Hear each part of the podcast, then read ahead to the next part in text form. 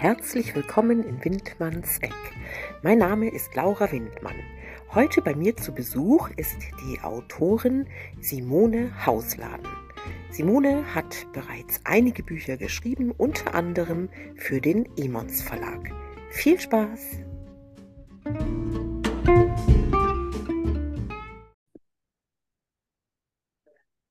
Hallo und herzlich willkommen in Windmanns Eck, liebe Simone Hausladen. Hallo Laura, freut mich sehr, bei dir Gast zu sein. Dankeschön. Ja, freut mich auch. Wir sind gut vorbereitet, das hatten wir eben schon kurz besprochen. Das ist dein aktuelles Buch, da reden wir gleich noch drüber. Ich habe es zufälligerweise auch hier. Schön. Ja, passend auch farblich äh, der Becher. Perfekt. Super gut vorbereitet. Meine Liebe, du bist Autorin beim Emons Verlag, hast, äh, wie man bei dir sieht, schon diverse Bücher geschrieben. Mhm. Ähm, genau, magst du mal darüber erzählen, wie du an den Emons Verlag gekommen bist, ehe wir uns mit deiner persönlichen Geschichte, deinem Werdegang beschäftigen? Mhm. Also an den Emons Verlag bin ich über das Projekt 111 Orte für Kinder in Zürich, die man gesehen haben muss, gekommen. Ich okay. habe in Zürich gelebt, ziemlich lange, zehn Jahre. Zwei meiner drei Kinder sind dort geboren. Und ein Literaturagent aus München hat jemanden gesucht, der sich ein bisschen mit Schreiben auskennt. Ja. Der sich mit Zürich auskennt, in Zürich. Der sich mit Kindern auskennt. und der Lust hat, so ein Mammutprojekt zu stemmen, die Zeit hat ähm, und die Kapazitäten, das zu machen, denn es ist nämlich 111 Orte, das ist eine ganze Menge. Ja, das stimmt. Und ich glaube, äh, diese ganzen Kriterien, die erfüllen nicht so viele Leute. So ist er dann auf mich nee. gekommen. Und äh, ich habe mir das überlegt und habe das äh, Projekt angenommen und habe das viel und schön mit meinen Kindern zusammen machen können. Wir haben das genossen. Die waren nämlich bei jedem der 111 Ausflüge dabei. Ach, Wahnsinn. Ja, ja. und so bin ich. ja. Hart erarbeitet. du sag mal, mal eben zwischendurch, das hatte ich mir jetzt gar nicht notiert, aber das würde mich mal persönlich interessieren. Wie lange hat es denn gedauert, bis du dieses Buch fertig hattest mit den 111 Orten? Oh, also tatsächlich nicht so lange. Ich bin, okay. ähm, ich bin immer relativ flott. Ich glaube, ja. eineinhalb Jahre, so ein normales Buchprojekt. Genau. Die Ausflüge, die haben wir meistens am Wochenende gemacht mhm. oder am Nachmittag, wenn die Kinder vom Kindergarten zu Hause waren. Ja. Äh, ich habe auch alle Fotos darin selbst gemacht und die Texte, die konnte ich auch gut am Vormittag oder ähm, zu normalen Arbeitszeiten schreiben. Ne? Okay. Von dem her ging das relativ zügig und es fiel auch am Ende die Textbearbeitung und die ganzen Tipps, die auf jeder Seite noch eingefügt sind, die fiel, das fiel in die Anfangszeit der Corona-Zeit, in den Lockdown. Ah, okay, stimmt, alles klar. Mhm. Und dann blieb genügend Heimzeit, das Manuskript zu bearbeiten. Ne? Ja, ähm, wie hast du das empfunden? Das war ja für dich eigentlich auch eine gute Ablenkung oder so, so ein, ein, wie soll ich das sagen, eine Grundbasis von einer gewissen Sicherheit, dass du mit diesem Projekt dann während der Corona-Zeit irgendwie beschäftigt warst, oder? Ging es dir ähnlich so damit, mit diesem Gefühl? Ähm, hm, schwierig. Also wenn ich daran zurückdenke oder das Buch jetzt äh, mal wieder raushol, mhm schwierig. Das war eine sehr ungewisse Zeit. Wir waren ja in der Schweiz, da waren die Regeln auch noch ein bisschen anders als in äh, Deutschland. Ich war die einzige der Familie, die das Haus verlassen hat und das okay. praktisch nur, um in den Supermarkt zu gehen. Alles klar. Mhm. Es war sehr speziell. Aber mhm. das stimmt, du hast recht, es war doch gut, äh, diese Arbeit zu haben und die Ablenkung. Ja. Für mich letztendlich dann, neben Homeschooling, und hm, Ach, ja. Familienleben organisieren, äh, genau. äh, eingesperrt. Ne? Ja. Also, sehr interessant. Eine sehr spezielle Zeit, die man aber auch irgendwie schnell wieder vergessen hat, oder? Das, ja, das stimmt. Äh, jetzt ist es eigentlich abgehakt. Ne? Man muss sich dann richtig ja. wieder daran zurückerinnern. Stimmt, ist mir neulich auch aufgefallen. Wirklich, wirklich. Ich hatte alte Fotos gefunden und dachte, okay, wieso sitzen wir da so komisch, weißt du, draußen hatten wir uns mit jemandem getroffen, mit Maske, mit Picknickkorb und dann ist es mir wieder eingefallen. Ne? So, das war die einzige Möglichkeit, Leute zu treffen. Ne? Ja. Und das hat man schon total weggeschoben wieder. Ja. Unglaublich. Und wieder verdrängt, ja. Ja, absolut. Das du, Simone, ja- jetzt kommen wir mal. Entschuldige, wolltest du noch was sagen? Ja, ich wollte noch sagen, das mit dem Verdrängen, das ist ja so ein psychologischer ähm, Effekt. Die negativen Genau. Sachen, die schiebt man dann schnell zur Seite und vergisst die, so ein Schutzinstinkt des Richtig. menschlichen Gehirns. Ne? Genau.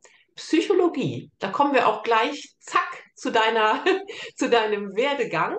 Äh, du Mhm. hattest mir noch was geschickt, weil das ist wirklich sehr viel, was du so schon äh, erlebt hast, möchte ich mal sagen.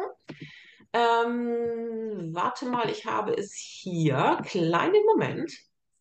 Also, dein Werdegang. Ich zitiere jetzt einfach mal kurz und dann kannst du ja danach ein bisschen was dazu erzählen. Du hast ein BWL-Studium absolviert, ähm, Themenbereich oder Hauptschwerpunkt Marketing, ein Volontariat in einer Tageszeitung, Kurse an der Presseakademie, äh, dazu gehörten Interviewtraining, Reportagen und so weiter, was ich schon mal sehr interessant finde. Dann hast du eine Ausbildung zur Psychotherapeutin plötzlich gemacht, hast auch in einer Praxis als Therapeutin gearbeitet tatsächlich.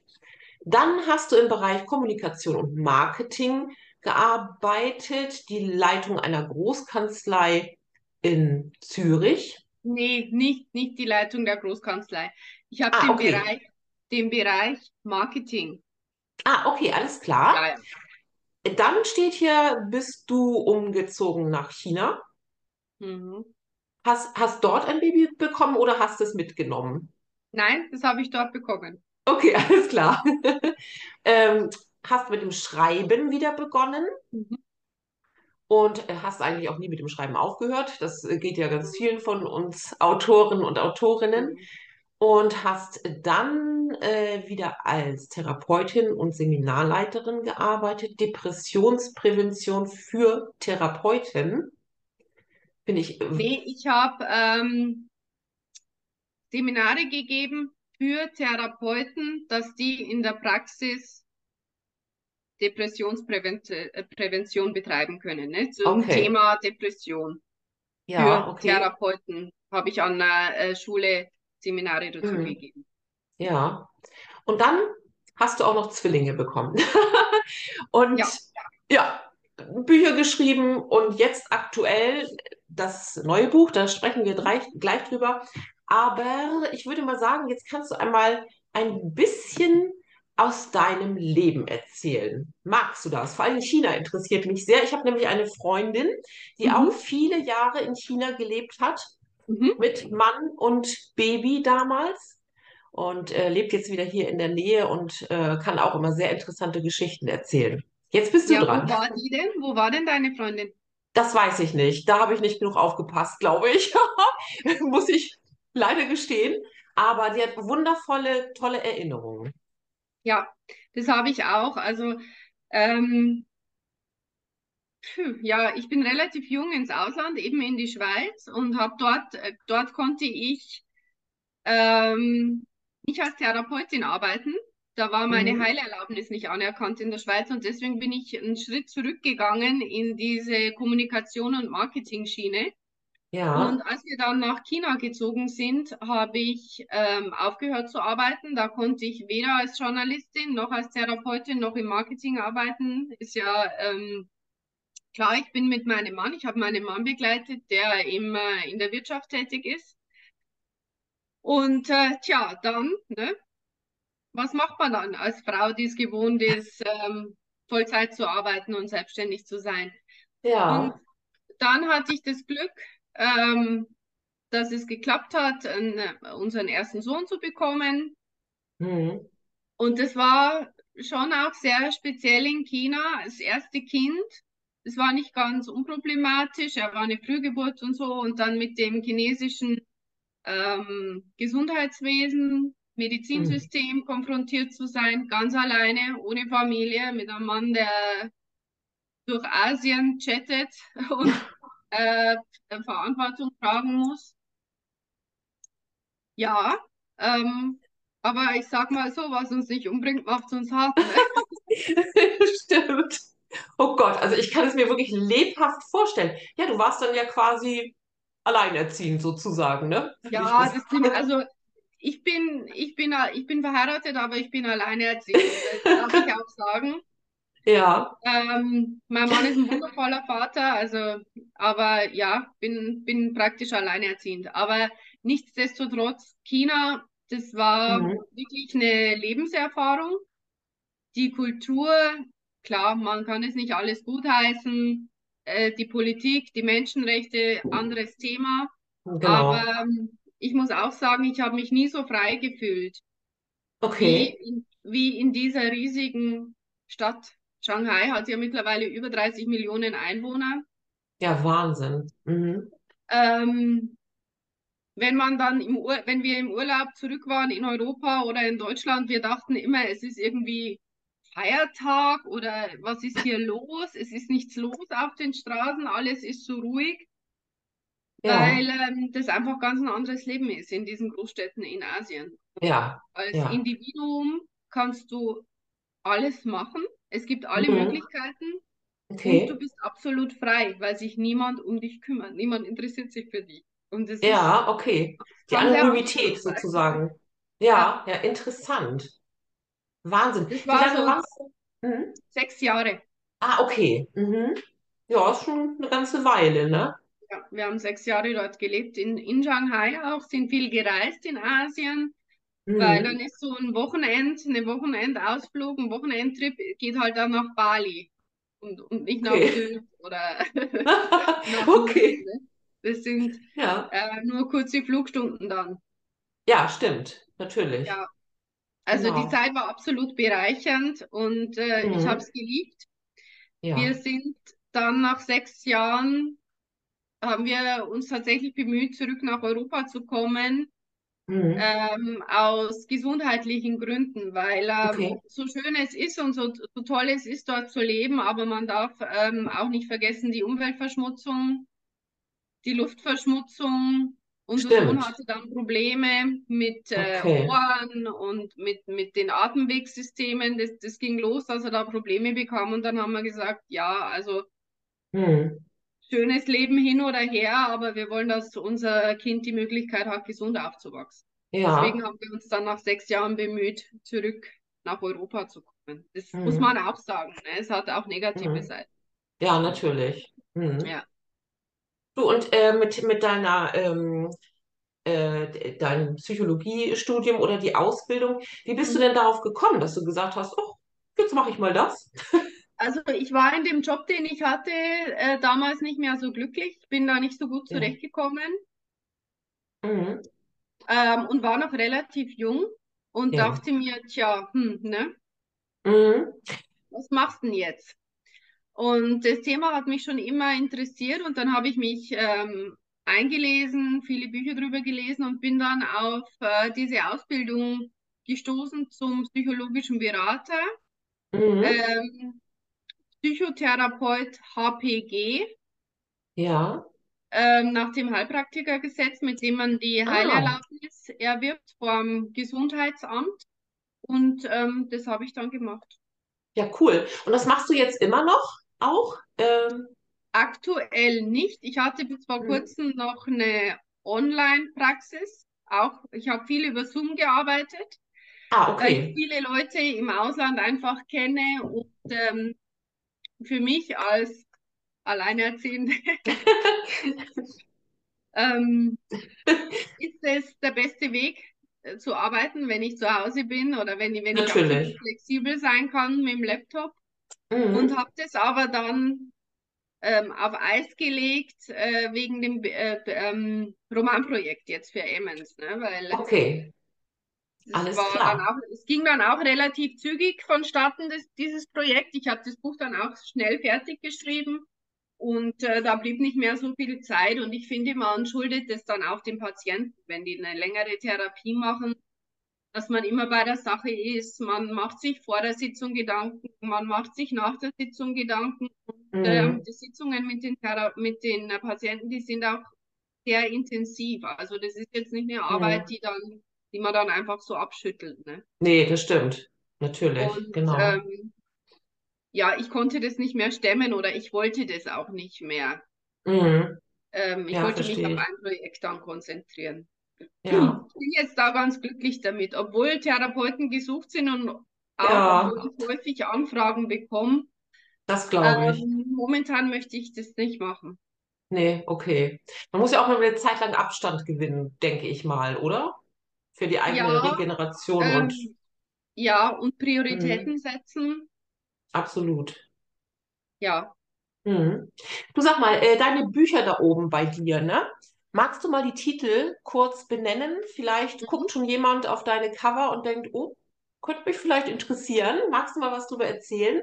Ja, also das erste Buch, das ist das ganz außen, das gelbe, Backe Backe Ehemann. Das war mein erstes Buch, äh, in, ähm, das ich in Shanghai geschrieben habe. Ja. Äh, so ein Versuch, einen Roman zu schreiben. Kurzgeschichten und Tagebücher und Berichte habe ich immer schon und, und massenweise verfasst, aber so ein richtiges Buch, äh, da wollte ich mich mal dran versuchen und das ist ein Chiclet-Roman da geht es mhm. um, äh, um die Protagonistin Nikki, die so langsam in die Jahre kommt. Sie ist Anfang 30 und alle ihre Freundinnen sind verheiratet oder haben schon Kinder und sie gar nicht. Und sie ähm, überlegt sich, wie sie es denn auch mal schaffen könnte, in eine feste Partnerschaft zu bekommen, kommen und überlegt sich die No Longer Single Liste. Okay. Es ist eine Liste mit ähm, zehn Punkten und die arbeitet sie ab.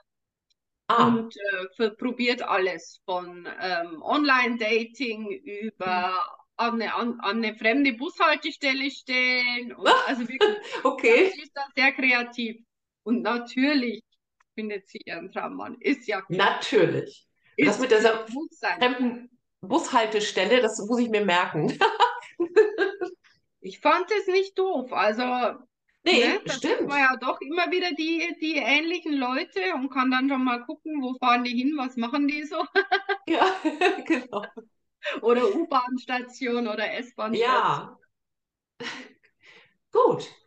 Genau. Und ähm, das erschien bei einem kleinen äh, Stuttgarter Verlag. Da hatte ich damals ah. auch eine Literaturagentin aus München. Die hat es an einen kleinen Stuttgarter Verlag vermittelt. Genauso ah, okay. wie das ähm, zweite Buch, ausgerechnet heute, Sterben mit Hindernissen. Ähm, da spielt auch das Thema Psychologie so ein bisschen rein. Da geht es um den depressiven Henry, der mhm. plant, sich das Leben zu nehmen. Und okay. ähm, er ist Steuerberater und bereitet seinen Selbstmord ganz akribisch vor. Mhm. Er ähm, kreuzt sich im Kalender den Tag an, an dem er sich umbringen will und ähm, wählt äh, die Methode. Also ist kein lustiges Buch, nee, okay. aber trotzdem unterhaltsam, denke ich. Und ähm, tja, dann kommt also der Tag, er startet den mit seiner Frau zusammen ganz normal in gewohnter Manier. Und an diesem einen Tag passieren sehr, sehr viele unvorhergesehene Dinge. Er nähert sich seinem Sohn wieder an und ähm, ja, ganz viele Dinge im Büro und mit, mit einem Freund. Und dann überlegt er sich am Ende des Tages, naja, ne, vielleicht versuche ich es versuch doch nochmal. Das kann ich verraten. Schön. Ähm, er bringt sich also nicht um. Schöne Geschichte. Sehr, sehr schön. Und dann kam Zwischenspiel Shanghai. Ach, und ausgerechnet heute ist zurzeit leider nicht zu kaufen. Der Verlag okay. hat es aus dem Programm genommen. Hm. Kenne ich auch sowas, ja. Kann man nichts machen. Nee. Ich habe noch ein paar Exemplare hier. Die hüte ich wie meinen Augapfel. Ja. Ich habe auch schon überlegt, das Buch ähm, zu überarbeiten, zu aktualisieren und vielleicht nochmal an ähm, einzureichen. Ja. Ich fand ich das Thema, ich fand das Thema Selbstmord und Depressionen hochinteressant. Ich habe mich viel damit beschäftigt und in der therapeutischen Praxis begegnet dir dieses Thema praktisch täglich. Natürlich. Mhm. Aber bei Verlagen und auch bei Agenten stieß es nicht so auf Interesse, beziehungsweise die waren sehr vorsichtig. Die möchten hm. solche Themen nicht. Okay, verstehe ich nicht. Ich verstehe ich auch ja nicht. Immer aktuell und äh, alleine in meiner Verwandtschaft, ich selber war betroffen, also jetzt nicht direkt Depressionen, aber äh, Angst- und Panikattacken. Und äh, bei mir in der Familie gab es das Thema, bei Freunden es ist ja total ähm, aktuell und immer präsent auch, finde ich. Ne? Es gibt niemanden, ich kenne niemanden, der nicht durch sich selbst, durch Freunde, durch Familienmitglieder mit Thema Depression, äh, Panikattacke, Anpassungsstörungen, so eine leichte mhm. Depression ja. konfrontiert war. Und Richtig. ich fand es so ein schönes Thema und so mhm. ein wichtiges Thema, dieses das mal auch literarisch aufzuarbeiten, verständlich aufzuarbeiten. Richtig. Wie mhm. so eine Fun äh, Depression funktioniert, was mhm. mit den Leuten passiert, was ein Menschen, der offensichtlich im Leben steht, dazu bringen könnte, über Selbstmord nachzudenken. Ja. Aber die Verlage haben alle gesagt und auch die La äh, Literaturagenten, äh, nee, dieses Thema schwierig und das nimmt dann kein Verlag und das ist zu ernst und ich verstehe okay. es nicht. Nee, das verstehe ich auch nicht. Versuch's ja. nochmal. Also ich kenne äh, Autorenkolleginnen, also äh, tatsächlich äh, weibliche Kollegen, äh, die das tatsächlich nochmal ihre Bücher neu aufgelegt haben und dann kam tatsächlich ein anderer Verlag und hat sich der Thematik nochmal angenommen. Also es wäre vielleicht nochmal eine Idee für dich. Ich hätte Lust dazu, aber Laura, du weißt selber, wie viel Arbeit das ist. Ja, oh, stimmt, wenn das nicht wäre. die Zeit, die Zeit, ähm, ja. die Mühe. Und ähm, es ist ja auch so ein bisschen ein Autorenthema, wenn man jetzt nicht so einen großen Namen hat, diese Mühe, die man und dieses Herzblut, das man in ein Manuskript steckt, genau. wo man dann nicht weiß, ähm, was, was passiert mit dem, ne? Ja. Lohnt sich diese Mühe? Mache ich das jetzt wirklich nur Richtig. für mich selbst? Bleibt es in der Datei gespeichert, landet ausgedruckt in der Schreibtischschublade? Ja. Oder sieht wirklich jemand das Thema, versteht das Thema und unterstützt mich. Ne? Das ist halt immer, Richtig. man arbeitet lange Monate für sich selbst, vor sich selbst alleine hin. Ja, genau. Das stimmt. Genau. Also weg damit. Nächstes Buch. Nächstes Buch, ähm, Zwischenspiel Shanghai. Das ja. inspiriert natürlich aus meiner Zeit, von meiner Zeit in China. Da geht es um fünf Frauen, die ähm, alle in China leben, vier als Expats, als ausländische Frauen, Deutsche und eine Chinesin. Und jede hat so ihr Thema. Ne? Eine ist schon ein bisschen älter, ähm, mein Alter, die Kinder kommen, sind dann aus dem, die Kinder äh, ziehen dann aus und sie bleibt übrig, alleine in, in Shanghai. Ihr Mann ist äh, noch im Berufsleben. Was, will, was soll sie machen? Wo soll sie hin? Dann ähm, eine junge Mutter, das ist so ein bisschen meine Geschichte auch, als ich damals unseren ersten Sohn bekommen habe. Und ähm, eine junge Frau, äh, die sich aufmacht nach Asien, um dort beruflich Fuß zu fassen. Mhm. Und äh, tatsächlich auch eine junge Chinesin, ähm, die mit Westlern konfrontiert wird, weil ich fand es auch wichtig zu sehen, oder mhm. auch zu zeigen, wie es den Asiaten eigentlich mit den Westlern geht, die dort leben. Ne? Stimmt. Also, die andere Seite. Das, so, mhm. das ist ein Roman in sich, aber diese fünf Frauen erzählen da so ihre verschiedenen Geschichten. Fiktiv. Also ja, okay. Sehr schön. Bei welchem Verlag ist das äh, erschienen? Das ist tatsächlich im Self-Publishing. Das ah, habe ich cool. selbst gemacht. Ja, das hattest du Sehr auch gut. angesprochen, dass du darüber reden willst.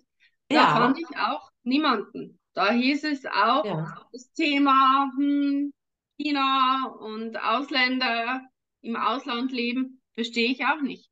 So nee. Sendungen wie Goodbye Deutschland, die laufen seit ja. Jahren. Das stimmt. Super erfolgreich und ich gucke das selber gerne, weil ich mich natürlich in der einen oder anderen Geschichte dann wiederfinde oder mir denke, ja, genau, das kenne ich, dieses Problem, äh, einen Supermarkt oder einen Baumarkt zu finden äh, wenn man sich nicht verständigen kann und so weiter und so fort. ja. habe ich niemanden gefunden. Und es war mir aber zu wichtig, ähm, das in der Schublade liegen zu lassen. Und deshalb habe ich das Self-Publishing genau. gemacht das muss dann raus, ne? Das hatte ich auch mit meinem dritten Mutti-Buch. Da habe ich auch gedacht, ach ja, Bastei Lübbe wollte das dann plötzlich nicht mehr so. Die Thematik mit Mutti war irgendwie durchgenudelt. und dann habe ich gedacht, ja Mensch, aber das ist ja meine Geschichte. So auch mit Geschichten von äh, Freundinnen habe ich mit eingebaut, so Dating-Geschichten mit Mutti. Ja. Und, und da habe ich gedacht, nee, das mache ich jetzt selber. Und habe es wirklich auch, ähm, obwohl diese Manuskript, diese Einarbeitung bei Amazon habe ich das gemacht das war für mich sehr schwierig, also von der Technik. Aber es ist nicht einfach. Ich habe das nee. auch bei Amazon gemacht. Ah, okay. Ähm, ich fand es auch mühsam. Ich habe ja. das, das Cover, das habe ich ähm, von einer Bekannten machen lassen, die Grafikdesignerin ist. Mhm. Da habe ich mich nicht dran getraut. Ich finde, das sollen dann äh, doch, so gewisse Sachen sollte man dann doch Profis überlassen. Da bin ja. ich auch sehr happy damit. Das gefällt mir auch immer noch gut. Aber mhm. all das andere, es ist schon sehr mühsam. Also es ja. ist nicht einfach so mal ein Manuskript dann da einstellen und Nein. dann läuft es. Man muss sich schon kümmern. Genau. Also ich hatte jetzt ja, ich erwähne das mal eben kurz, ein kleines äh, Kinderbuch mit meinem Sohn zusammen äh, erstellt. Mhm. Und ähm, äh, wir haben das jetzt über Tradition gemacht. Mhm. Und ähm, ich hatte dann versucht, das Cover dort einzuspeisen und das war dann in der Maske quasi so links oben in der Ecke gelandet. und ich konnte das nicht auseinanderziehen und dachte, bin ich jetzt zu blöd oder was? War richtig wütend. Habe eine Nacht drüber geschlafen und am nächsten Tag habe ich entdeckt, dass man erst auf einen anderen Button klicken muss. und dann ist das kein Problem. Oh, ja. Ist nicht einfach. Das kann sehr frustrierend sein. Ja.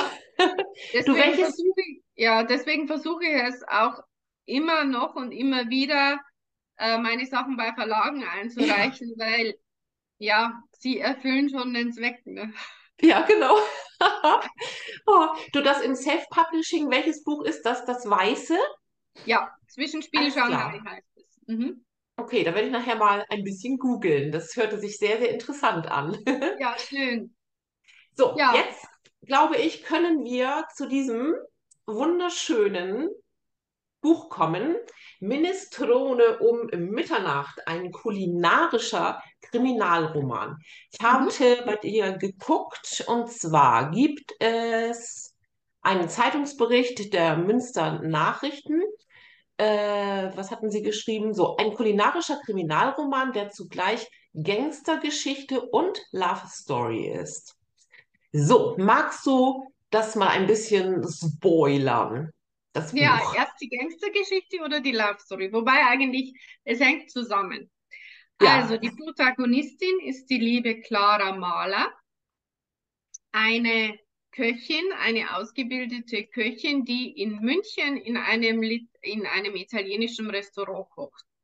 Und alles in ihrem Leben scheint perfekt die Beziehung zu ihrem Freund, ähm, die, ihre Clique, ihre Mädchenklicke, ihr Job, sie liebt ihren Job, sie ist wirklich gut darin, sie macht Karriere, aber sie hat irgendwie so, hm, ne, was wir alle, denke ich, ab und zu mal kennen, was das jetzt? Genau. Ähm, Mache ich das jetzt die nächsten 40 Jahre oder passiert da noch was? Und dann kommt jeden Donnerstagabend zu ihr ins Restaurant so ein Gast, der sie fasziniert. Okay. Das ist ein Mann, der, der fasziniert sie einfach. Das hat, glaube ich, auch schon mal jede, jede Frau schon mal erlebt, äh, einen Mann zu sehen oder zu treffen, wo man sich denkt, mm interessant. Ähm, und so geht es Clara mit Viktor. Okay. Und ähm, sie lernen sich dann durch einen großen Zufall kennen. Und ähm, ja, Viktor ist ein Kunstfälscher, ein begnadeter oh. Kunstfälscher und äh, Passfälscher. Er fälscht eigentlich alles, ähm, was ihm so zwischen die Finger kommt, sehr erfolgreich. Und Claudia wird, äh, Claudia sage ich, äh, Clara wird seine Komplizin. Oh, okay. Mhm. Ah. Und äh, wie, genau, zur Kulinarik. Wie hast du das da eingebunden und wie bist du da überhaupt drauf gekommen, so auf diese Idee, dass, äh, diese Connections innerhalb der Geschichte? Keine Ahnung.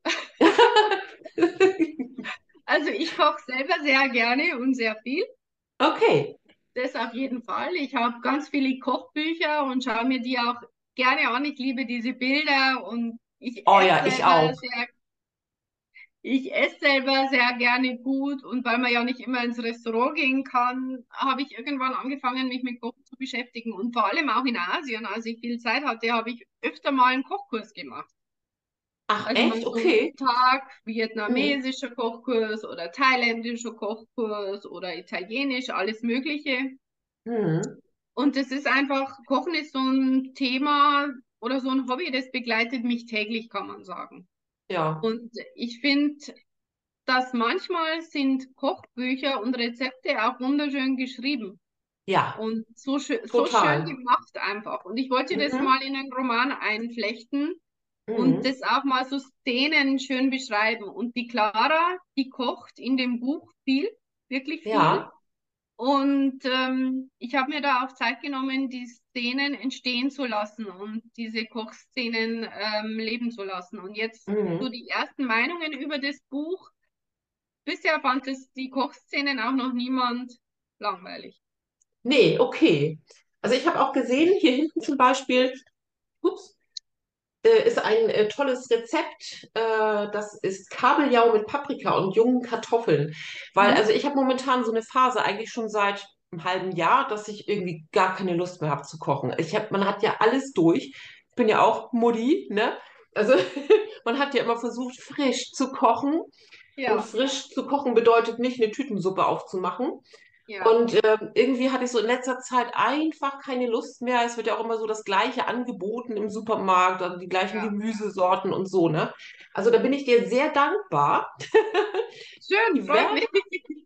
Ja, gerade passend alles gekommen. Es war Fügung. ja, vielleicht. Ja, also alle Rezepte, die, Cla die Clara ausführlich kocht, die sind hinten in einem Rezeptteil aufgeführt. Ja, ganz toll tolle Geschichte, finde ich super schön. Abgesehen davon, auch das hatten wir schon drüber gesprochen, ich das Cover total schön finde.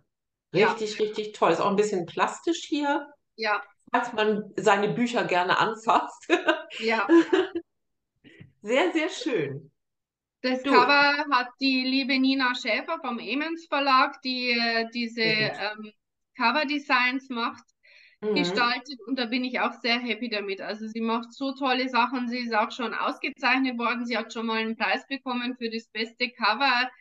Ich weiß es jetzt nicht genau, wie das hieß, beste Cover des Jahres oder bestes Krimi-Cover. Ich kann es jetzt nicht genau ah, sagen, okay. aber die machen wirklich tolle Sachen. Also da bin ich ja. sehr happy damit, ja. Also ich finde auch, äh, Emons, äh, immer gute Cover, auch bei den äh, ganzen Regionalkrimis, da kenne ich ja nur auch schon einige Autorinnen und Autoren alle super zufrieden damit. Ne? Und auch ja. richtig toll. Lob an den Emons.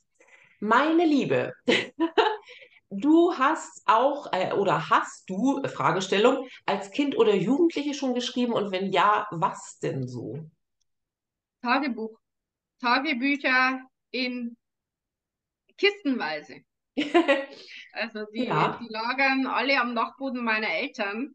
Oh. Ähm, Wirklich kistenweise, bücherweise Tagebücher. Ja, habe ich auch. Mhm.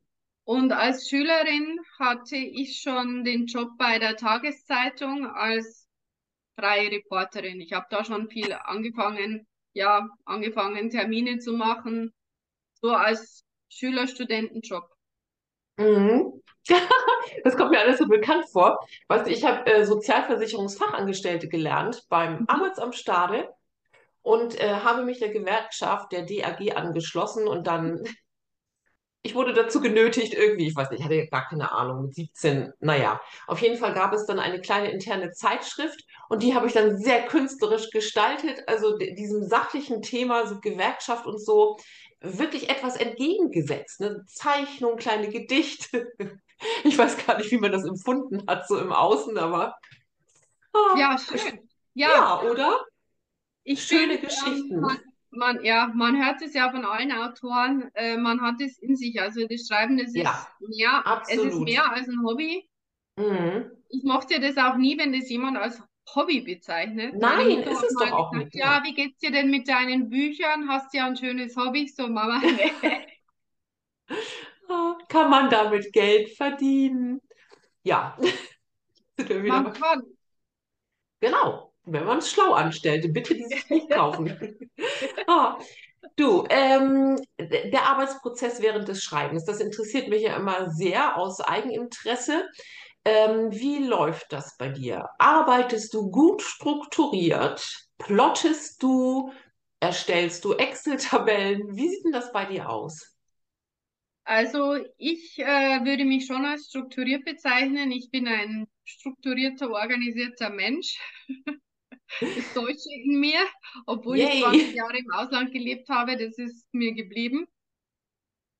Gut. Ähm, ich äh, habe feste Arbeitszeiten. Okay. Wenn meine mhm. Kinder in der Schule sind, dann ja. ähm, organisiere ich mich. Mhm.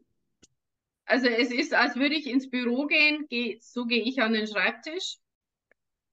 Beim Schreiben beginne ich immer mit dem Exposé um die Geschichte, die man ja schon ganz lange im Kopf hat, meistens Monate, Wochen, ja. vielleicht sogar Jahre, ja. ähm, zu sortieren. Um die in Kurzfassung und strikt strukturiert zu Papier zu bringen. Ähm, und dann geht es richtig los. Und ich fange beim Roman auch tatsächlich immer mit dem Prolog an. Ja. Oft steht der schon Wochen oder Monate, bevor ich überhaupt äh, richtig mit dem Manuskript beginne und mhm. wird dann natürlich noch hundertmal geändert und angepasst und umgeschrieben, aber ich beginne vorne. Ähm, mhm. Ich schreibe mir auch viele Listen. Ich habe immer eine Personenliste, in der alle Personen stehen mit Augenfarbe, Haarfarbe, besonderen Eigenschaften, besondere Aussprüche. Ähm, das ist ganz gut, wenn man ja. im Schreibprozess ist und die Personen wenn es jetzt nicht die Protagonisten sind, so Nebendarsteller häufiger mal dann wieder vorkommen, dann muss man, muss ich doch ab und zu mal nachgucken. Welche mhm. Augenfarbe hatte ich dem jetzt gegeben oder was sagt ja. die jetzt immer oder wie wirft die ihre Haare? äh, das schreibe ich mir dann in eine Personenliste. Mhm. Und ansonsten, ähm, ja, wie das die meisten Autoren machen, Schreiben ist ein Prozess. Die Geschichte verändert sich während des Schreibens, ja. ähm, nicht grundsätzlich, aber es werden doch viele Sachen dann noch eingefügt, die man vorher vielleicht nicht geplant hatte, viele Szenen oder Ereignisse und manche auch rausgestrichen, wenn die einfach nicht funktionieren. Gerade jetzt bei Minestrone ja. und Mitternacht habe ich sehr viel auch im Kunstbereich recherchiert, weil ja dieser Viktor mhm. ein bekannter Kunstfälscher ist und große Meister fälscht. Und ich habe da viel gelesen und viel recherchiert, auch über Kunstermittler, ähm, ja. Leute bei Interpol, die sich dann mit so Sachen befassen, wenn in Muse mhm. aus Museen Bilder gestohlen werden. Und ähm, da haben dann manche Szenen, so wie ich die vorher im Kopf hatte, einfach nicht mehr funktioniert. Und dann. Nee, mhm. ne? kenne ich auch. Genau. Du sag mal, äh, du sprachst über deinen Schreibtisch. Sitzt du tatsächlich wirklich an einem Schreibtisch immer grundsätzlich oder schreibst du auch im Bett, im Café? Also im Bett gar nicht. Nee. Nee. Ich schreibe entweder im Büro am Schreibtisch oder im Esszimmer am Esstisch, weil da liegt gleich die Küche nebenan und dann kann ich schon mal das Nudelwasser aufsetzen. Ja.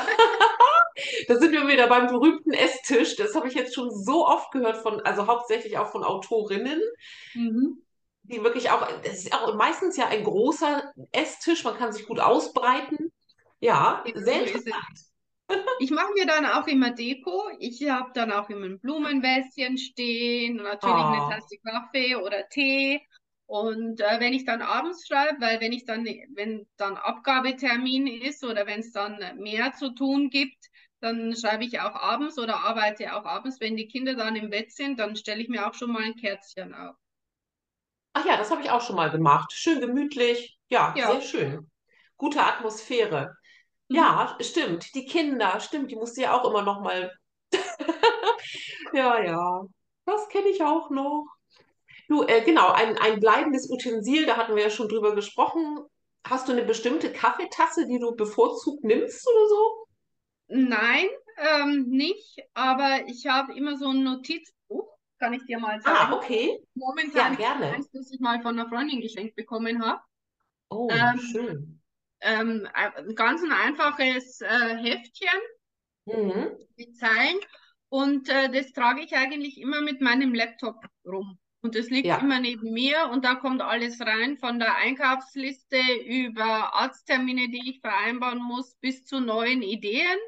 Mhm. Und äh, das schreibe ich alles auf eine Seite und dann hake ich ab und streiche durch und schreibe hinten wieder hin und reiße die Seite wieder raus. Und so Bücher bearbeite ich immer, bis nur noch der Umschlag überbleibt und dann kommt Ja. das nächste. Ich habe das ähnlich. Also ich brauche auch immer Listen, weil sonst würde ich tausend Sachen vergessen. Und es ist auch so ein schönes Erlebnis, wenn man es durchgestrichen und abgehakt hat. Sehr befriedigend. Wunderbar. Ja, Total absolut. Wenn ich so auf meine Liste dann gucke abends oder mal wieder zwischendurch und ich sehe, äh, dass jetzt wirklich das Wichtige, Terminliche, alles abgestrichen ist, Tagesziel erfüllt. Ja, finde ich auch. Das ist sehr schön. Absolut motivierend für den nächsten Tag. Ah, du sag mal, wie verhält sich deine Familie oder dein engerer Freundeskreis dir gegenüber äh, bezüglich deiner schriftstellerischen Tätigkeiten? Gibt es da Unterstützung oder sagen die, ach komm, nicht du schon wieder? Mm, Nee, das glaube ich, das trauen sie sich nicht zu sagen. Nein, also ähm, die, meine Familie auf jeden Fall unterstützend. Ja, Mein Mann habe ich festgestellt, der hat immer so ein bisschen Berührungspunkte, äh, Berührungsschwierigkeiten. Er hat immer so ein okay. bisschen Angst, dass er sich in den Romanen wiederfindet. Ja, stimmt. Jetzt liest er gerade ähm, Minestrone um Mitternacht. Also ich gebe ihm die Manuskripte und schicke ihm dann auch äh, schon mal ein Exposé oder so. Ja. Und äh, jetzt liest er aber tatsächlich gerade den neuen Roman. Und er war dann so, du, dieser eine da, ähm, hast du da an jemanden gedacht? So, nee, wirklich alles fiktiv. Das bist nicht Ja. du. Ja, Das hat ja, nichts ja. mit dir zu tun. Ist auch tatsächlich so. Aber Ja. ich, ich glaube, er denkt dann manchmal, ja, ähm, dass er sich in der einen oder anderen Charaktereigenschaft oder Verhaltensweise einer Person im Buch wiedererkennt. Aber es ist wirklich nicht so. Es sind absolut erdachte Personen und Geschichten. Äh, Ich, ich habe gerade so überlegt, das ist aber auch eine gute Idee, also eine gute Variante, Möglichkeit, die Familienmitglieder in den Griff zu bekommen, oder? Wenn ständig so eine Drohung über ihnen schwebt, dass sie im nächsten Roman erscheinen. Ja, Benehmt naja. euch. Äh, wenn man möchte, dass die Partnerschaft weiterhin funktioniert, sollte man das vielleicht nicht tun. Nicht unbedingt. Nee, genau. Ähm, also in meinem ersten Buch, in dem ersten Roman, in dem Backe Backe Ehemann, da gibt es so eine Szene, äh, da schreibt, da berichtet die Niki äh, über eine, ein Gespräch mit ihrer Mutter. Und das ist tatsächlich von meiner Mutter, was meine Mutter mir immer gesagt hat, so ein Rat, Okay. Ratschlag, den sie uns als Kinder immer gegeben hat, das ich Mhm. immer noch beherzige und das ich für die Niki in dem Buch übernommen habe. Und als meine Mutter Ja. das Buch gelesen hat, dann hat sie gesagt, die eine Szene, das sage ich auch immer. Also, sie da so, das ist ja das, was ich immer sage. Die Mutter. Findest ich, Ja. ist das, was ich immer sage. Ich, ja, das ist das, was du immer sagst, aber die Mutter bist nicht. Nee, genau. Aber ist ja auch fließen so Sachen ein. Ne? Ja, natürlich. Genau. Wenn es gerade passt, ist auch toll. Also ist ja auch eine Erinnerung, ne? Sozusagen. Ja. Du sag mal, Lesungen, bist du ähm, sozusagen offline, also live unterwegs? Ich werde unterwegs sein, beginnend in Münster. Da bin ich Ja, gerade in cool. Gesprächen, das äh, zu planen mit äh, Thalia in Münster. Da gibt es eine Buchpräsentation und äh, eine Lesung, allerdings erst im Herbst. Es ist jetzt über den Sommer ein Mhm. bisschen ähm, ne, Urlaub und hier in NRW Ja. beginnen ja diese Sommerferien so früh. Wir haben ja nur noch vier Wochen Schule und dann ist erstmal so überall ein bisschen, Okay. ja, Hm. ist erstmal überall ein bisschen äh, ruhiger und ähm, ja, im Herbst. Ja. Ah, schön. Das äh, wirst du dann ja ankündigen, das werde ich dann teilen bei Instagram. Absolut, super. Sehr schön. Die nächsten Tage stehen noch ein paar Interviews an mit äh, Zeitschriften und Zeitungen. Da freue ich mich drauf. Und dann plane ich eigentlich wieder neues Exposé zu verfassen. Magst du darüber schon ein bisschen erzählen, was anspoilern für ein äh, neues Projekt? Also welches neues Projekt, neues Projekt, meine Güte, du in deiner Schreibtischschublade oder schon auf dem Schreibtisch oder dem Esszimmertisch liegen hast? Äh, es ist noch tatsächlich in der Datei. Es Ja, wurde noch kein einziges Mal ausgedruckt. Ich habe viel drüber nachgedacht, auch schon ein bisschen recherchiert. Es wird wieder ein Krimi sein, der auch an äh, Minestrone um Mitternacht anschließt. Also es ah, wird cool. wieder Clara mitspielen, die Mhm. jetzt mit, die dann auch im Ausland lebt. Und es wird ein äh, Kriminalfall sein, der auch im Ausland spielt. Äh, Okay. aber diesmal ein richtiger Krimi, sage ich, mit Leiche. Es wird auch eine Leiche geben. Irgendwie, irgendwie kommt man beim Krimi nicht drumrum. Ne? Nee, jetzt meistens nicht. es wurde jetzt bei Minestrone um Mitternacht ganz oft erwähnt, der Krimi ohne Leiche. Ach, tatsächlich? Ja, das Okay. ist äh, tatsächlich was, was die Leute beschäftigt. Ja. Okay. Also im nächsten Gut. werde ich es mal mit einer Leiche versuchen Ja, mach doch und mal. aber auch wieder ganz viel mit Kochen. Ah, sehr schön. Also ich finde diese Kombination irgendwie ganz cool. Also ich werde jetzt auch die nächsten Tage anfangen, das zu lesen. Das wird meine Abendlektüre sein. Schön, das freut mich. Bin ich gespannt, Ja, was du sagst. Dankeschön. Ja, meine Liebe, ich glaube, das war's dann auch schon. Bei mir im Manuskript steht Danke. Das sage ich jetzt auch mal. Vielen lieben Dank, dass du bei mir warst. Ein super interessantes Gespräch. Und für unsere Zuschauer und Zuschauerinnen bitte gerne der jungen Dame dort oben bei Instagram folgen. Bist du auch bei Facebook mal eben, by the way? Jein. Also ich Okay. habe da ein Profil, aber nicht aktiv. Nee, okay. Aber man könnte dich da auch ansprechen. Könnte man.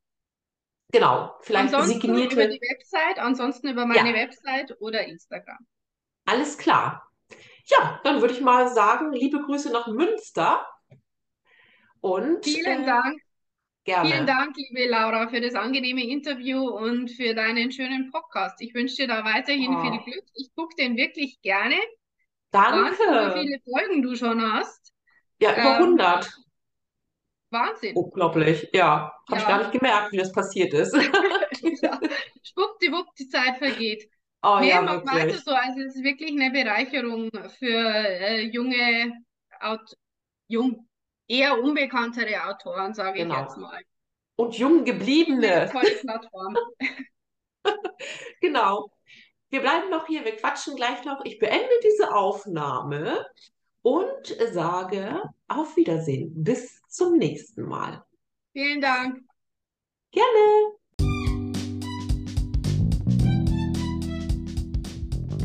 Sie hörten ein Interview mit der Schriftstellerin Simone Hausladen. Simone können Sie über Facebook oder Instagram, aber auch über ihre Homepage kontaktieren. Vielen Dank fürs Zuhören und bis zum nächsten Mal. Ihre Laura Windmann.